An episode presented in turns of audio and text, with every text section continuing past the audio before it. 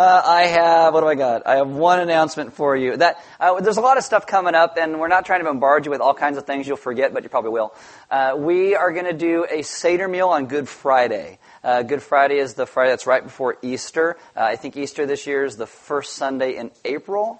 So it's it's like it's the Friday that's right before that. And in a Seder meal, what we do is bring a guy. His name's Tuvia. He's from a place called Jews for Jesus, and he's raised in a Jewish home. And so he comes and he walks us through all the customs of this meal. So it's it's it's a full meal.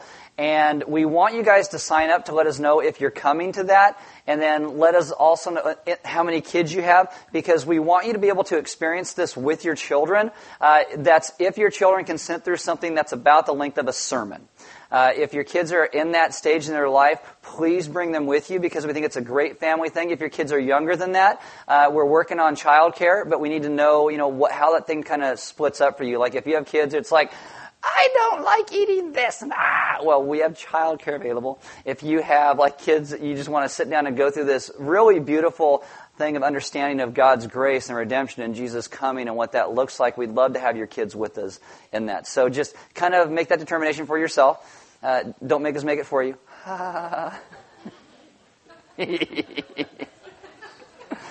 Not that we were, because everybody is too embarrassed to say anything to anybody when their kids are like, ah! But anyway, so uh, you can make that determination for yourself. You know who we're talking to, even if we don't. So sign up. Let us know. I don't know the best way to say that. I I I'm just stepping all over myself today. So I'm really sorry, really sorry. Uh, yeah, that's what I got for announcement. So welcome to Element. If you are new, there are Bibles in the seat backs in front of you. If you don't own one, you can have one. If you forgot one, you can use one. Our sermon notes for the next 16 weeks, or the remaining uh, eight at this point? No, it's 10 at this point are these booklets. They're called Didn't I See That Coming? We put these together for you to go over the next uh, course of the series that we're doing. And in these booklets, you'll get short little daily devotions. You're going to get questions to ask your family, questions to ask your kids in your family, teenagers, little kids younger than that, uh, questions to ask your community around you to kind of take us forward to understanding what the gospel is and what it means. So if you're looking for sermon notes, these are the sermon notes. If you walk up to grab one off one of the community tables, don't be daunted by well, that's a lot of sermon notes. What are we going to talk about today? Uh, they're, they're in here like Donna was talking about. You can open up to the page for week five, six, six. Man, I am off today. So, yeah, grab, grab one of those.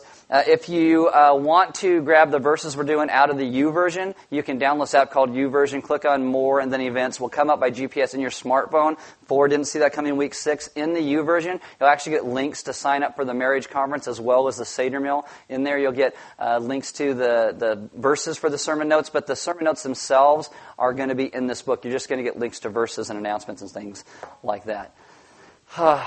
My name is Aaron. I'm one of the pastors here. Sometimes I need to apologize to you for that, but whatever. So, why don't you stand with me for the reading of God's Word? We will get started.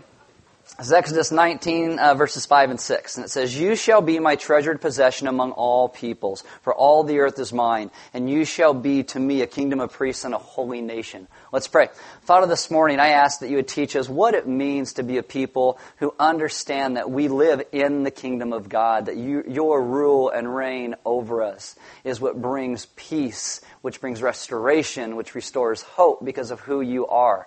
And I ask that we'd be a people who live that out in tangible ways to the world around us as your priests to this world, that we would live out the good news that you have already done in us. Amen. Have a seat.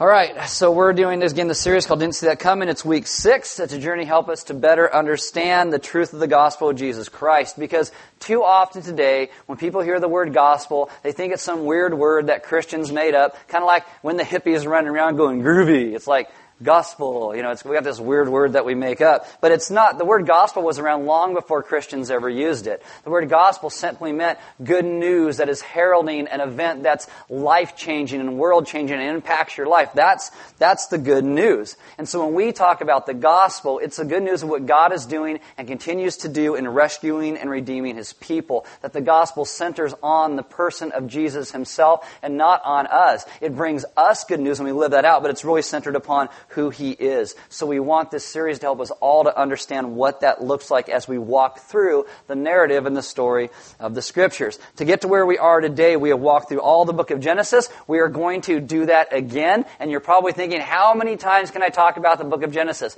Well, you shouldn't put me to a task like that, because I will say challenge accepted and I will go through it every single time we talk. But no, uh, we do it because it's like a diamond. There's all these facets to how you look at the book of Genesis, and it really leads us to where we are each week. Uh, Tim Keller said you actually learn three things from every Genesis narrative. He says you learn how people were ruined, the culture of death, and the future city of grace. And I love Keller. He is one of my favorite teachers, but I think I would have called it how people were ruined, the culture of death, and the restoration by the gospel because it's about living in present reality. It's not just about a future, it's about now, today. The gospel is definitive news about what God is doing in the person of Jesus. And part of this is living in and living out and resting in the gospel. So where we're at today is God has redeemed his people out of slavery. We looked at last week where they cry out and God hears the cry and he comes to rescue them. He will lead them out across the Red Sea. He will part the waters of the sea and move his people across on dry land and he will bring them to a mountain called Sinai, all on a way to get them to their country. This is all grace that no one ever saw coming.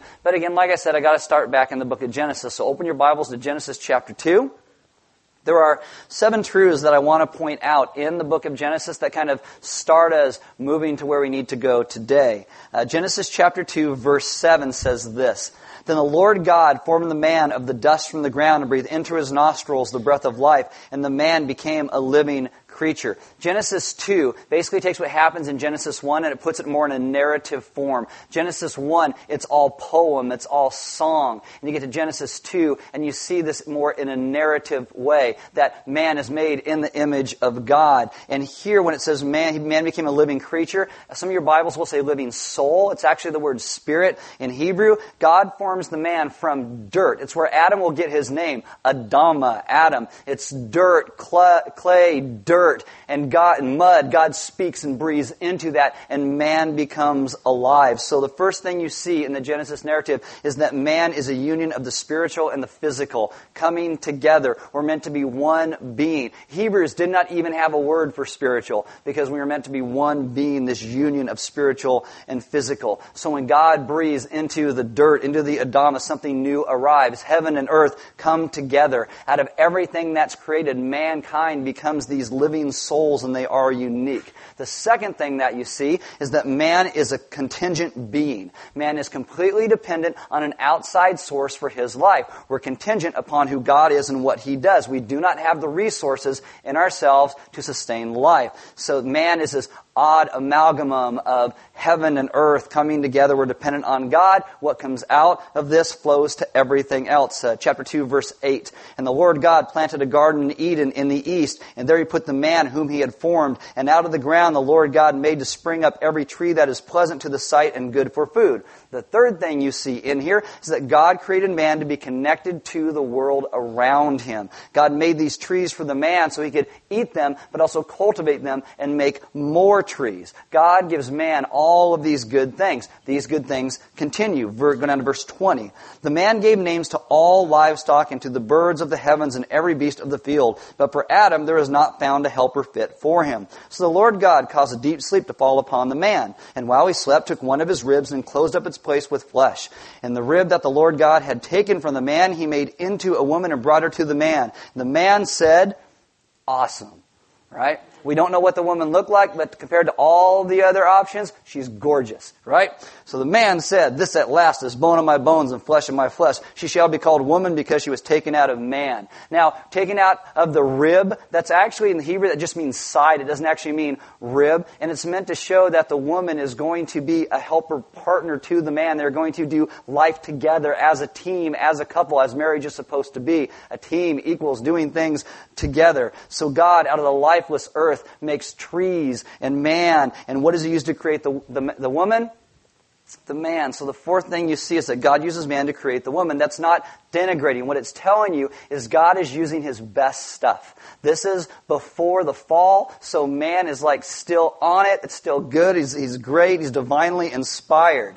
And so you have all these blessings that start to come out where he and the woman now come together. Verse 25, the man and his wife are both naked and were not ashamed. That's awesome, right? Naked, eating fruit like we all want to be or not, whatever, you know. But that's, that's a good God. That's a good God. Number five, the man and the woman here live with no contradiction. This is what it tells you when they are naked and felt no shame. They could connect one another and not feel separated. They are together. Heaven and earth unite and create man. And in this union, God incorporates his breath and there is peace, there is shalom, there is everything in the right place, in the right time, in the right way. Everything is good between the man and his wife and creation, everything coming together. But then sin interrupts. And that's when you get to Genesis chapter 3. The serpent shows up, starts to deceive, didn't see that coming, and essentially he will say in Genesis 3, did God really say that you would die if you ate that? Is God really telling you that you know this thing you want and God says, oh, you can't have it, but you really want it. You know what you want, you know what you need. Why don't you go get it? And so the man and the woman, they eventually disobey because they think they know better than God how to live true and full life. Number six, you learn is everything becomes cursed because of man's sin. And I keep telling you this, that this is what we call the fall in the scriptures because man literally fell into death and he brought all of us along for the ride. It's like Mr. Toad's Wild Ride, but we fell into sin. And before you judge them too harshly, I think we rebel against God for so much less. Uh, Genesis 3, 14 through 19 shows judgments and curses from the fall, that the domains underneath man and woman now become cursed. The ground, the Adama, is cursed. The serpent is cursed. Man was meant to be a living, contingent being. The goodness that flows out of him was what he was supposed to learn from God, his interaction with who God is, and he was supposed to make a culture that honored who God was. And when sin enters creation, everything unravels and falls apart. Genesis 3, 23 and 24. Therefore, the Lord God sent him out from the Garden of Eden to work the ground, the Adama, from which he was taken. Uh, and he drove him, he drove out the man, and at the east of the Garden of Eden he placed the cherubim and a flaming sword that turned every way to guard the way to the tree of life. Number seven is that man is now outside and he has no access. As we keep saying, man is a contingent being. He does not have what he needs for true life in himself. His life is found in his union with God. But now he is banished. He has no access. Present, sin cannot be in the presence of God, so he is separated, and this is death. But the beauty is in Genesis 3:15, God also promises a savior that he will come and he will rescue, he will take care of man's sin problem. He'll restore relationship with God again. And so you take Adam, the ruin of wanting to decide right and wrong for himself, the death that's the immediate result, but God coming and promising a Savior. That's where you see how people were ruined, the culture of death, and the restoration by the gospel. Now, what mankind does on the outside of the garden is he wanders further and further east. East is representative of further and further away from God. The first children born to Adam and Eve are Cain and Abel. Uh, Cain kills his brother Abel, and God goes and he gets a hold of Cain by seeking him out and chasing him down. We didn't see that coming. In Genesis 4, 9, and 10, God says, He says, Where is Abel your brother? Cain gives this really harsh response. It's like, Oh, what? Did you lose him? Do I gotta watch him? I thought you were God. Come on, what's up with that? And then God says, and the Lord said, What have you done? The voice of your brother's blood is crying to me from the ground. Now, most people think today that how Christianity represents who God is, that God would say, Oh, your brother's blood's crying out, I'm going to smite you and take your blood. That's not what God does. God, He speaks to Cain. He's trying to get Cain's attention so Cain would understand who God is, that Cain would actually repent of his sin. That Cain would see how people were ruined, the culture of death he is bringing about, but also the restoration of the gospel. This is what God does throughout the Genesis narrative. You continue to see mankind. You go further on. Genesis six, man's at his lowest point. Like when, uh, like when your kids push you and push you and push you, and then you explode. Like they do that to God, but like it's it's way worse. Man is so evil because of his disconnect with God. The Scripture says in Genesis six, five, and six, the Lord saw how great man's, that's the human race's wickedness on the earth had become, and that every inclination of the thoughts of his heart was only evil all the time. That's what happens when we stray further and further and further away from our source of life, from who God is. At this point, man has probably lost all recollection of the garden, of his purpose. When people lose their purpose, they get depressed, our hearts turn inward, we become very dark. Like today, sometimes people think it's a good idea to destroy a city when your sports team won a game or lost a game. That is so weird to me. I, I don't get it. I know some people who have been hurt in their lives, and what they want to do is they don't want to find a way for this person ever to get better or hurt them. What they want is that person to suffer, to have the same thing that happened to them happen to that other person. This is how we are ruined in the culture of death because we're not looking for life. We're only looking to inflict pain back on other people because we feel pain. But we also have the restoration of the gospel, what God truly calls us into. I mean, I, I got to tell you, victim mentalities never bring about life and hope understanding the gospel and the good news of what God has done, that brings life and hope. After Noah and the flood, the earth becomes repopulated again. Mankind continues, though, to move in the exact opposite direction of God over and over. They're self-centered. They're hurting one another. And so God eventually calls this man named Abraham to come to him. God says, I'm going to bless you and you're going to be a blessing to the entire world. The way God does this is by first blessing Abraham. Not saying, Abraham, you've got a vision quest. you've got 20 things to do and climb this and do that. God comes and he first blesses Abraham. He promises him, him a son and a land that God will first bless him so that blessing flows out. You will follow Abraham throughout most of the Genesis narrative. And eventually Abraham will, Abraham will have a son and his son will have a son, and that son will have 12 sons who become the 12 tribes of Israel. At the end of the book of Genesis, these 12 tribes of Israel, they roughly, number roughly 72 people. They're living in Egypt. When Exodus starts, it is 400 years later, and they are a couple million people living in slavery to the Egyptians. As we saw last week, they cry out to God. God hears their cry. He takes this guy named Moses, who has all this horrible stuff in his life, from murder to court politics to running away from God. God restores him, brings him in, and God's going to send him as his mouthpiece to go and rescue these people out of the hand of slavery. Open your Bibles to Exodus chapter 6, because that's where we're at. Uh, here, God is explaining to Moses what he's going to have him do to go and bring these people out. Exodus 6, starting in verse 28. It says this, On the day when the Lord spoke to Moses in the land of Egypt, the Lord said to Moses, I am the Lord. Tell Pharaoh, king of Egypt, all that I say to you. This is, you will be my mouthpiece, you're going to be my witness, you're going to be my priest. But Moses said to the Lord, I am of uncircumcised lips if you have an NIV, it will say, since I speak with faltering lips. Most people think this means that Moses stuttered. He had a stuttering problem. How will Pharaoh listen to me? I don't talk too good. I don't know the right words. And when I do know the right words, they don't come out in the right way. Chapter 7 verse 1. And the Lord said to Moses, See, I have made you like God to Pharaoh, and your brother Aaron shall be your prophet. Now, these are interesting words where you get to in the didn't see that coming, the restoration of the gospel, the whole thing. This is really interesting. I have made you like God to Pharaoh. Moses is made in the image of God. He's understanding that restoration to that image of God. But God here says, you will be like me to Pharaoh. Genesis starts with why there's banishment, curse, exile, no access, silence. Exodus is now moving back to God's intention for His creation, for His people, restoration. That's good news. God's bringing us back into our original calling. And God doesn't say, you will tell Pharaoh about God. He says, you will be like God. God doesn't say, here's my truth, you know, find ways to tell it to Pharaoh, make some tracts and hand them out, because I hear Egyptians are really going to go for tracts. God has a wonderful plan for your life. Here's a piece of paper. Woo, done. No. It's you will be like God. God could have shown up to Pharaoh as God and said, hello, I am your father, you know, with James Earl Jones' voice or something like He, he could have done that. But he chooses to show up in the form of a human with a disability who stutters and can't get his words out right. There are infinite ways for God to reveal himself, to communicate who he is, and yet he chooses a human, not as someone who just carries the message, but as someone who will be the message. See, that's restoration. Flip to Exodus chapter 19. So here God appears to Moses and says, You'll be like God. He will then in Exodus 19 appear to a whole nation and he will say, You will be to me a kingdom of priests. You will all be like me to the world. God is moving forward with a purpose, and now he speaks loud that purpose to his people, the good news, how the kingdom is going to be made known. In Exodus 19, the Israelites get to a mountain called Sinai on their journey on the way to their land. It is here they will receive this thing called the Ten Commandments, be called back to the mission of God that he lays before his people to be those priests to the world.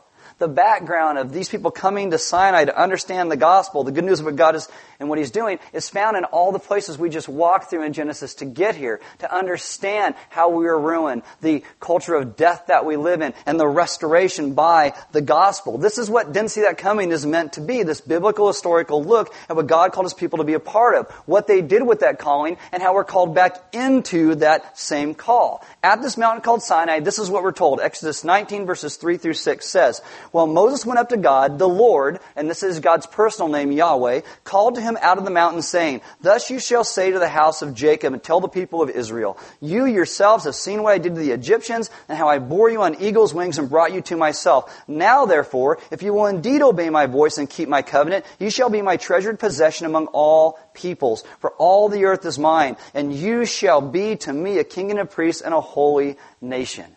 Now, if you just missed it right there, God calls them back to his original intent for them. You will be for me a king of priests. You are made in my image. You're meant to be my image to the world.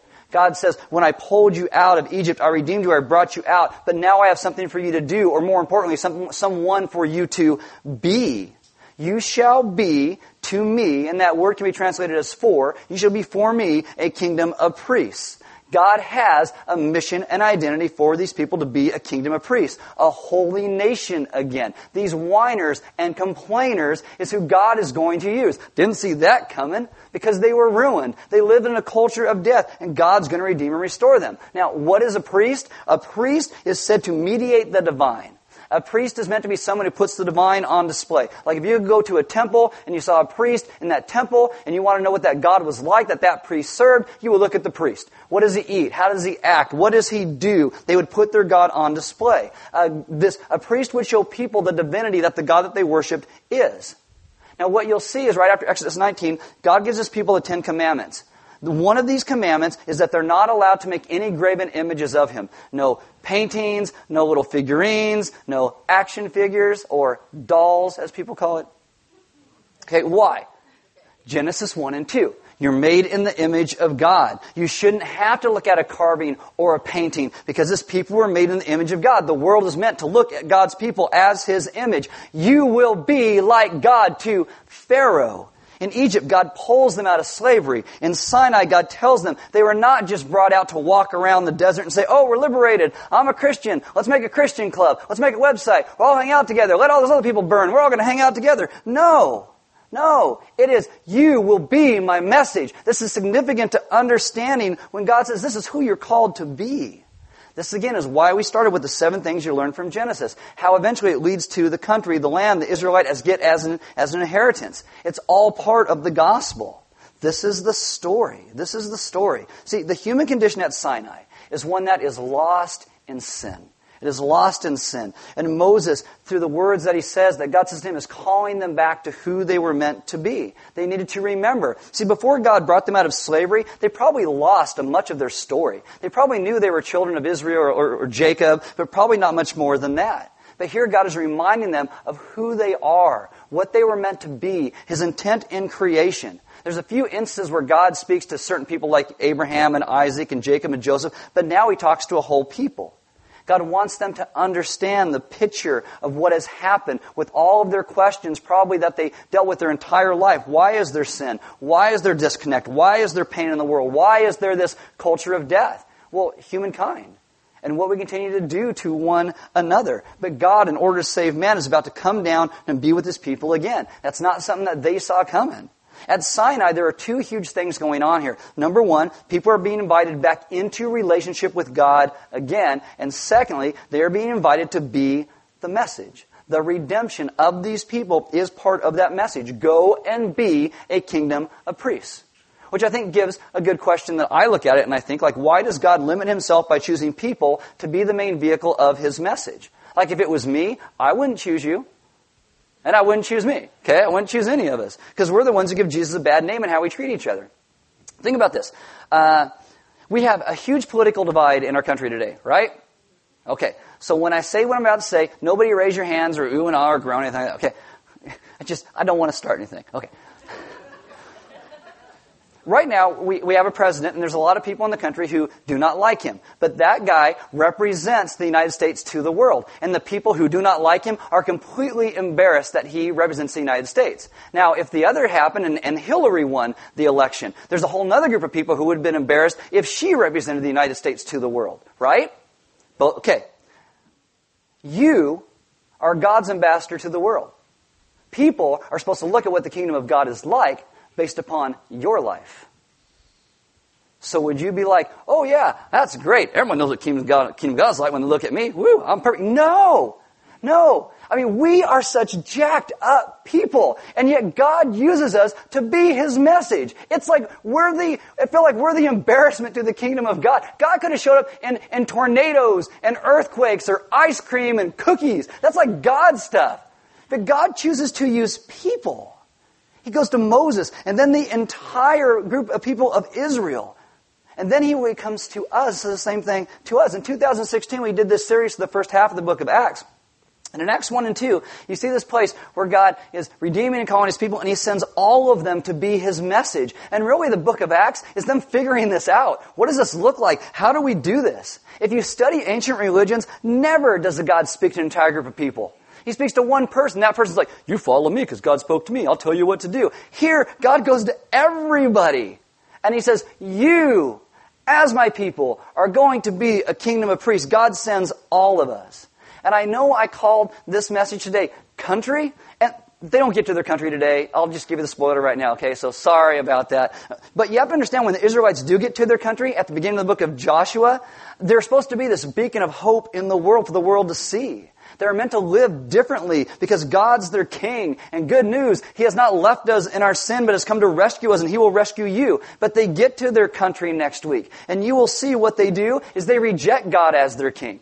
And they, rest- they, they install a human king in God's place and it all starts to fall apart again. What do you think God does? He comes and He brings restoration again. God allows them to be disciplined in a place called Babylon, but He brings them back. He's continually recalling His people over and over and over. And I don't know when you read the scriptures if you can see yourself in it, but I do all the time can you see how the Israelites fail all the time and that looks just like us? How often God has blessed us with certain things and we run off and do horrible things with that blessing? From money to friendships to family to our jobs to sex, all of these things. The beauty of the gospel is that God doesn't always take away the consequences of our sins. He helps us to learn as He walks through those things with us because He redeems everything, just like God can redeem you. Just like He called Israel. He will redeem all of us. All the things the Israelites did that dishonored God were sin. When we dishonor God, it's sin. Sin separates us from relationship with God and each other. We cannot pay for it on our own. We're not good enough. We are not pure enough. This is why God keeps promising a Savior will come. And a Savior does come in the person of Jesus. Jesus dies for our sins. He redeems our broken lives. He's the one who restores us and leads us out like the Israelites were led out of Egypt. We are led out of our sin. And we are then given a mission and an identity. This is why when we proclaim the good news of the gospel, we typically ask people questions like, do you believe and trust Jesus as your Savior? Is your life and will surrendered to His for salvation and new life? Because that's where hope begins. Our lives surrendered to who He is. That's where restoration is found. This Sinai, this country, and all this, this all leads to the idea of church today. Church is not a new idea church is clearly shown in Exodus chapter 19 that God's calling priests, people who will be the message. Jesus comes, he takes this massive tradition of Sinai and purpose and mission and identity and says, come join what God is doing. I want you to be part of the family of God. Walk with me. Jesus says to his people, you will be my message. Peter, pillar of the early church, reminds us in 1 Peter 2 9, this is out of the NIV, he says, You are a chosen people. That's plural. A royal priesthood, a holy nation, a people belonging to God, that you, plural, may declare the praises of him who called you out of darkness into his wonderful light. God calls us to be his body. We are his hands and feet to the world. The church is the ongoing work of Jesus in the world. Essentially, what that means is we are the new Israel because God continues his liberation of humanity all that sin and oppression has done in this world through Jesus' death and resurrection, He brings about restoration. And He sends His people to be that message of hope. Now, this leads me to your gospel statement for this week. It's a lot shorter, and you're welcome, by the way. And today I'm not even going to have you repeat it. I'm just going to read it to you, okay? This is it. The gospel is the good news that through Jesus' rescue and redemption of mankind, we are sent to be his message of redemption to the world. That's your gospel statement. The gospel is the good news that through Jesus' rescue and redemption of mankind, we are sent to be his message of redemption to the world. At Sinai, at Sinai, he invites people to be the message. Today, when we say we believe in Jesus, we have that same call. Sometimes I think we look around at things and we're always like, God, where are you? God, where are you? God, like mudslides down in Montecito. God, where are you? These horrible things are happening. And I think it's God's question for us as his people. Yeah, where are you? Where are you? I, think, I don't think we'll ever understand what it means to be the church until we get the idea that the whole biblical story is God saying what the kingdom of God is, where the kingdom of God is. It's where His people are, is the kingdom of God. What do you think God's plan is in this world to deal with world suffering or racial strife? The question God is asking is, where are you? What are you doing? Which is why Jesus wants us to understand what He intends for us to be. In John 14, 26, Jesus says, But the counselor, the Holy Spirit, whom the Father will send in my name, will teach you all things and remind you of everything I have said to you. Why? So we would be reminded to be the message. In Matthew 24, 45, he will reply, I tell you the truth, whatever you did not do for one of the least of these, you did not do for me. The gospel is that good news that God has sent us practically into the world to do practical things in tangible ways. We are the message. What does that look like? That could be as simple as carrying someone, someone's groceries to their car. It could be how you discipline and raise your children with discipline and love both. It could be how you speak and share the words of the gospel of grace. I have been in hospital rooms with people dying and they've said, can you pray for so and so? And I put my hands on people. And I've also been told that I have the gift of death because when I pray for people when they're sick in the hospital, like a lot of times they go. So if you don't want that to happen, don't ask me to come but I will lay my hands on people on their deathbed and I, and I will pray things like, God, please place your hands on so and so. And I think God laughs. I think God's like, I am. I am. Because we are called to be the message. When God calls us, He didn't say, I'm looking for people who can pro- protest popular movies, or I want a group of people who can be freaked out by a red Starbucks cup, or I want people who can come up with great slogans and tracts. He wants His people to be the message. The church for too long has believed we only have this thing called the message. And if we can articulate it right and creatively and passionately from our hearts, people will go, oh. And while that's part of it, this is what the whole series is about, explaining the message of what the message is. It's also understanding the message is what He has done in us to redeem and save us. You may think, I can't be the message. I am so screwed up. Yes, you are. You're welcome. You are. That's the beauty of the message. We were ruined. We lived in the midst of death, and God has brought us out, and He's rescued and redeemed us. These people were in Egypt, whiners, complainers, hiding from the wider culture around them, and they are the ones being brought out. They are redeemed, they are called. See, these people, while Moses is on the mountain getting the Ten Commandments, they take off all their jewelry, they throw it in a big pot, melt it down, and they make a cow to bow down and to worship. A cow. You're supposed to eat cows. You're not supposed to worship cows. They bow down. And this is after God parted the Red Sea and He led them out and crossed the dry land on the Red Sea. And this is where they go to. This is to understand that our rescue and redemption is part of the message because we are just like them. We keep doing all these knuckleheaded things and God keeps redeeming. Your crap in your life is part of the message. It is. You, do we, you guys following with me? Yes. Yes. God says to these people, you are the message. It doesn't matter what you look like. It doesn't matter where you've been. What matters is what we do with the redemption that God gave us. This is why we focus on who Jesus is and we understand the good news of the gospel because we're called to be His body. Identity, mission, the gospel, the good news. We're ruined. We live in a culture of grace, but God has restored us by the gospel. That's the beauty. We are called to be the message. And sometimes we think the message is only the words that we say. It is tangible ways by what we do. Putting our hands where God calls us to put our hands. Putting our lives where God calls us to have our lives be. Speaking the words, yes, that we do need to say. But it's all of these things coming together. That God has called and redeemed and restored a people to be His because He is good. This is why we talk about communion every week. Communion is the place where we remember what Jesus did to restore us, to bring us back in, to pull us out of our own Egypt of sin and restore and rescue and redeem us and put us in relationship with God. That's why you take that cracker, it represents Christ's body broken for us. You dip it in the wine of the grape juice, represents His blood that was shed for you and me. So we get to be a people who are brought in because of what He has done. The gospel centers on the person of Jesus Christ. The band's going to come up, the four of us, three, four, I don't know fits on one hand, whatever. So they're going to come up. And as we're going to sing a couple songs, and during that, you're welcome to take communion. We don't pass it. It's a response to what God's doing in our hearts. There's going to be some deacons in the back, and if you guys need prayer, maybe you're in a place today where you want to understand what it means to live out, to be that message, and maybe you've thought in your life for so long, I can never be the message, but maybe today you have a little bit of hope that, well, maybe I could. Yes, you can because God redeems and restores, and you want to pray with them. They love to pray with you about that. Because our God is so good. There's offering box in the side wall next to all the doors. We give because God gave so much to us. Giving is part of our worship. There's food outside. Grab something to eat. Meet some other people. And the purpose of why we do that is to connect you guys a little bit better so don't just run off. You're like, oh, donut. You know, maybe you'll go grab something to eat and you'll, and you'll meet some other people around you so you can start to maybe ask some questions to one another to grow a little bit deeper. You know, what does it mean to be the message in the world? How are you living out as the message? And because if, if you ask me that question, I would say not well most of the time. Not well. And if I was God, which is a weird question to ask because I'm not, we know I'm not, but, but, but I wouldn't use me. And yet he does. And yet he does.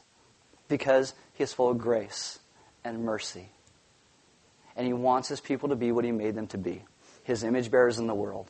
So let's be a people who speak truth into one another's lives and call people back to the mission that God calls us to. Redeemed, restored, image bearers in the world, loving Him first. Our eyes upon Him first above all things because He is good.